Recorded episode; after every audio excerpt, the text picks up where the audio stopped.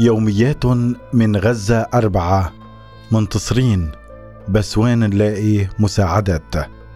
كنت أسكن وحدي في شمال القطاع. أعمل منذ قدومي من تونس التي قضيت فيها 11 عاما على تأسيس عملي الخاص في المجال المسرحي. أب أعزب عمره 44 عاما لابن رائع في الثانية عشر من عمره يقيم مع أمه. علمت منذ البدء أن العملية ستكون طويلة وأن النتائج لن تكون مسبوقة. لذلك حملت ما أستطيع حمله من منزلي يوم نزح الجميع إلى أوساط غزة من الشمال. توقع الآخرون أن العملية ستكون معتادة وأن الرحيل سيكون قصيرا فلم يأخذوا شيئا يذكر. لعلي الأكثر حظا بينهم لقد استطعت حمل اوراقي الرسميه وحاسوبي المتنقل وعطر زوجتي السابقة الذي أحمله معي منذ 12 عاما. كنت أحاول أن لا أترك خلفي شيئا قد اسفوا عليه إن لم أعد. كنت أريد أن أحمل كل هويتي معي. النزوح. نزحت أنا ومائه شخص آخرين إلى بناية مكونة من أربعة طوابق فقط. ننام في أي مساحة يمكن وضع فرشه فيها. في غرفة النوم غرفة الجلوس الممرات المطابخ وأي مكان محاط بأربعة جدران يستر حياتنا وموتنا. إن كنتم تظنون أن أوامر الإخلاء هي أمر يسبق أي قصف فذاك ليس صحيحا. كثير من الأبنية لم تأتها أوامر إخلاء وقصفت وأخرى أتاها الأوامر ولم تقصف. يبدو الأمر وكأنه عدوان نفسي بالأساس تهجير قسري بالتدرج نحو الجنوب. هل سيحشروننا جنوبا ويبيدوننا هناك؟ المكالمات الهاتفية هي الطريقة الأكثر شهرة لتلقي أوامر الإخلاء عادة ما تكون باللغة العربية. ومن داخل إسرائيل هناك حالات أقل شهرة تصلها رسائل صوتية مسجلة لا وجود للتيار الكهربائي أصلا منذ الأسبوع الأول فكيف يشحن الناس هواتفهم لتلقي إشعارات موتهم؟ مخاطرة استعادة جرة الغاز. حاولت بعد أسبوع من النزوح أن أعود لمنزلي في الشمال لأحضار جرة الغاز. جرة الغاز الآن هي غنيمة قد تتوقف عليها حياتك. كان رجوعي إلى المنطقة لإحضارها مغامرة خطيرة. لم أجد أي سيارات تستطيع حملي إلى المناطق الشمالية فاستأجرت توك توك بعد جهد جهيد وبأربعة أضعاف السعر عشرين شيكلا وحياتي لأنقذ جرة الغاز. الليل يبدو طويلا ومرعبا. نغلق الأبواب عند التاسعة أو العاشرة على أقصى تقدير. ونجلس تلك الجلسة التي أراها حميمة ولطيفة نتحدث عما حدث في يومنا وكيف سنتدبر أمورنا ونتحصل على أشيائنا غدا. كيف سنحضر الماء؟ وكيف سنوفر الكهرباء؟ كيف ننسق الفوضى وكيف ندير البناية وكيف نقتصد في استهلاكنا؟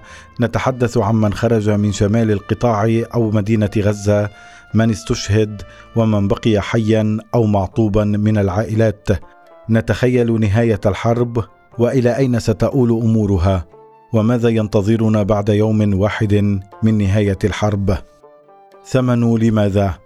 لا أستطيع التفكير ليلا سوى بامتهان إنسانيتنا التي وضعتنا فيها هذه الحرب. أفكر بعدم الاكتراث لآدميتنا التي يشهدها العالم على شاشات هاتفه. كيف تضعوننا في هذا الموقف الرهيب؟ في هذا الغموض؟ في هذا الخوف دون اعتبار للنهاية؟ كل هذا ثمن لماذا؟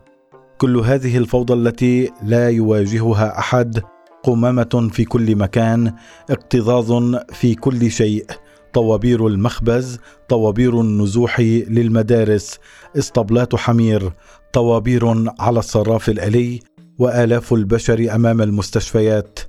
لماذا؟ في النهاية الصراع السياسي والعسكري هو من شأن السياسيين رغم أن من يدفع الثمن هي الأكثرية الأخرى فنحن وقود الحرب. ثم ننام وإن كان النوم لا يتجاوز الخمسة ساعات على أحسن تقدير وليست ساعات متصلة بالتأكيد. نستيقظ عشرات المرات حسب زخم القصف وقربه. في الواقع إن كان القصف في الشمال فما زلنا نسمعه قريبا في الجنوب والوسط. كم نقضي الليل في الدعاء؟ ما يعطيني الأمل كل صباح. أني بأعجوبة أستيقظ حيا. شكرا أيها العدس. غزة معتادة على انقطاع الكهرباء المتعمد وإن لم يكن لهذه المدة ابدا لذلك تحتوي بعض بيوتها على مولدات السولار خمسة أو عشرة كيلووات ولكن لعدم توفر السولار بسبب الحرب قمنا بتحويل المولدات لتعمل على الغاز رغم شح وجوده حاليا. نتناوب على استخدام المولدات التي تعمل لأربع ساعات يوميا ساعتين لشحن هواتفنا النقالة وساعتين لنقل الماء عبر الموتيرات إلى خزانات المياه بعض البيوت وإن كانت نادرة تستخدم الخلايا الشمسية الصغيرة لتوليد الكهرباء. وكذلك بالنسبة لشبكة الإنترنت المرتبطة بوجود الكهرباء لشحن الراوترات المنزلية هذا في حالة لم يتم تدمير البنية التحتية في المنطقة. أما بالنسبة للغذاء فيعتبر من الأساسيات الأكثر حظا بالمقارنة مع الأساسيات الأخرى كالماء والكهرباء والوقود والمواصلات. انقطعت اللحوم منذ الأيام الأولى والفواكه كذلك. في حين تبقت بعض خيارات الخضار كالبصل البندورة والبطاطا والبقوليات كالعدس والفول. هناك خيارات عديدة في استخدام العدس في المطبخ الغزي فنستطيع التحايل على الجوع من خلالها. اعدوا لنا في البناية التي أسكن فيها وجبة غداء كانت تعطي انطباعا بأنها مرقة بامية. لم تكن تحتوي لا على البامية ولا على اللحم كانت تحتوي على باذنجان بصلصة البامية وجبة مليئة بالكوميديا السوداء التي جلسنا نضحك عليها لساعات. لا أحد يتحدث معنا. بسبب دمار البنية التحتية وانقطاع الماء المتعمد من الجانب الإسرائيلي منذ الأيام الأولى أصبح خيار مياه البلدية غير متاح. اعتمدنا حاليا على موزعي المياه الحلوة الصالحة للشرب ورغم استشهاد عدد من العاملين في هذه الوظيفة أو توقف آخرين عن العمل وتضرر محال آخرين قام بعض الناس بالعمل في هذه المهنة بشكل طارئ لتوفير المياه للسكان رغم خطورتها وصعوبتها. لذا زادت الأسعار بشكل ملحوظ وأصبح الوصول إلى الماء أو الموزعين أمر بالغ الصعوبة. الجدير بالذكر أن الخروج من المنزل لتوفير حاجياتنا الأساسية محكوم بساعات النهار فقط أي قبل الغروب. صحيح أن الخطر موجود طوال الوقت ولكنه يزداد في العتمة. أما وقتنا على الإنترنت فمحدود جدا لذلك نكون مقتضبين فيما نريد متابعته. الأصغر سنا يتابعون فيديوهات الدمار وتشييع الشهداء أما الأكبر فغالبا نتوجه إلى متابعة الأخبار والتواصل مع الأصدقاء والأقارب داخل وخارج غزة. مضطرين دائما أن نجيب بالحمد لله إحنا عايشين. فقط لطمأنة أهلنا في الخارج لا شيء جديد نحن فقط ننتظر ولا نعلم ماذا ننتظر. نحصل على الأخبار من قنوات التليجرام أو الواتساب ومن صحفيين عشوائيين يرسلون الأخبار لسكان القطاع ويتداولها الناس لكنها بالتأكيد أخبار غير متوازنة تركز على خسائر الجانب الإسرائيلي وتهمل ما يحدث عندنا من معاناة. نحن مفتقدون تماما لفهم ماذا يحدث خصوصا من القائمين رسميا على قطاع غزة. نحتاج خطابا يخص أهل القطاع لتوجيههم كيف يتصرفون من أين يوفرون حاجيتهم وكيف يبتعدون عن الخطر. الناس تتصرف بعشوائية وتحصل على معلوماتها من السكان الآخرين. البيانات الرسمية الوحيدة هي تلك الصادرة من وزارة الصحة ووزارة الداخلية وكلها تخص الإحصائيات. تلك الإحصائيات التي تزيد رعبنا رعبا. كلما سمعنا بمجزرة جديدة بأعداد مهولة. السكن مع الغرباء. لعل الشيء الوحيد الإيجابي في هذه الحرب أن تنام بجوار شخص لا تعرفه أن تتقاسم معه الطعام والأحاديث الهموم والمخاوف. جعلني ذلك أشعر أننا كلنا شخص واحد في نهاية المطاف وأن الناس وإن بدوا اغرابا فالحرب تجعلهم في ليلة وضحاها قريبين من بعضهم البعض بشكل حميمي. أحسست بوحدة الكون وحدة الإنسانية وأن المصادفة البحتة هي من جعلت هذا الشخص الغريب غريبا. إننا في النهاية متشابهون بدرجة عظيمة.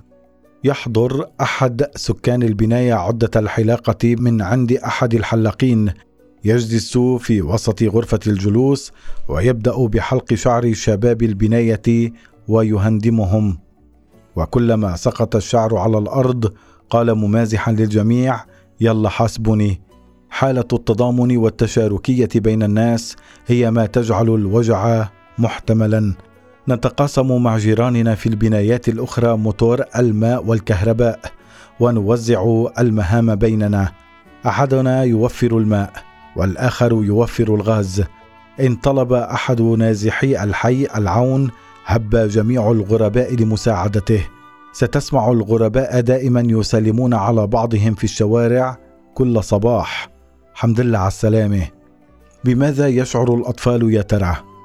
يفتقد الأطفال الحوار مع الكبار فلا وقت لذلك حقا. هم في هذا الخضم لا يفهمون شيئا ولا يدركون ماذا يحدث. هجروا فجأة من بيوتهم وفجأة كثر الناس من حولهم وأجبروا على التعايش مع قلة الماء والطعام واللعب وتجديد رعب القصف كل ليلة. خسر كثير منهم أهلهم أو بعضا من أهلهم. كل ما نستطيع إخبارهم به وبطريقة عصبية تلعبوش أو العبوا شوي شوي أو ادخلوا جوا. كل حوار عصبي مشوب بالخوف. لا أعرف إن كان ذلك يهدئ من روعهم ساعة القصف أو يزيد من رعبهم. سئلت عدة مرات من الأطفال حولي ليش اليهود بدهم يموتونا؟ ليش قصفوا الجامع؟ كما سألوني عن معنى استشهد حين استفقدوا وجود ابن خالي فأجبتهم راح عند سيدو الذي وافته المنية قبل عام. أفتقد أن أذهب إلى البيت أن أنام في الوقت الذي أريده أفتقد للأمان المصحوب بأمان ابني وأهلي وأصدقائي أفتقد القراءة وعملي وأحلامي أفتقد للموسيقى تصدح في الغرفة بدلا من رعب القصف أفتقد كل شيء. جعلني الخوف ممتنا لكل مسلمات الحياة. كالماء والكهرباء متمسكا برغبة عارمة بالحياة ومتشبثا بالأشياء التي أحب والناس التي أحب. من قال إننا نحب الموت نحن نعشق الحياة لكنه وإن كان حتما فحتى الموت لا يهزمنا.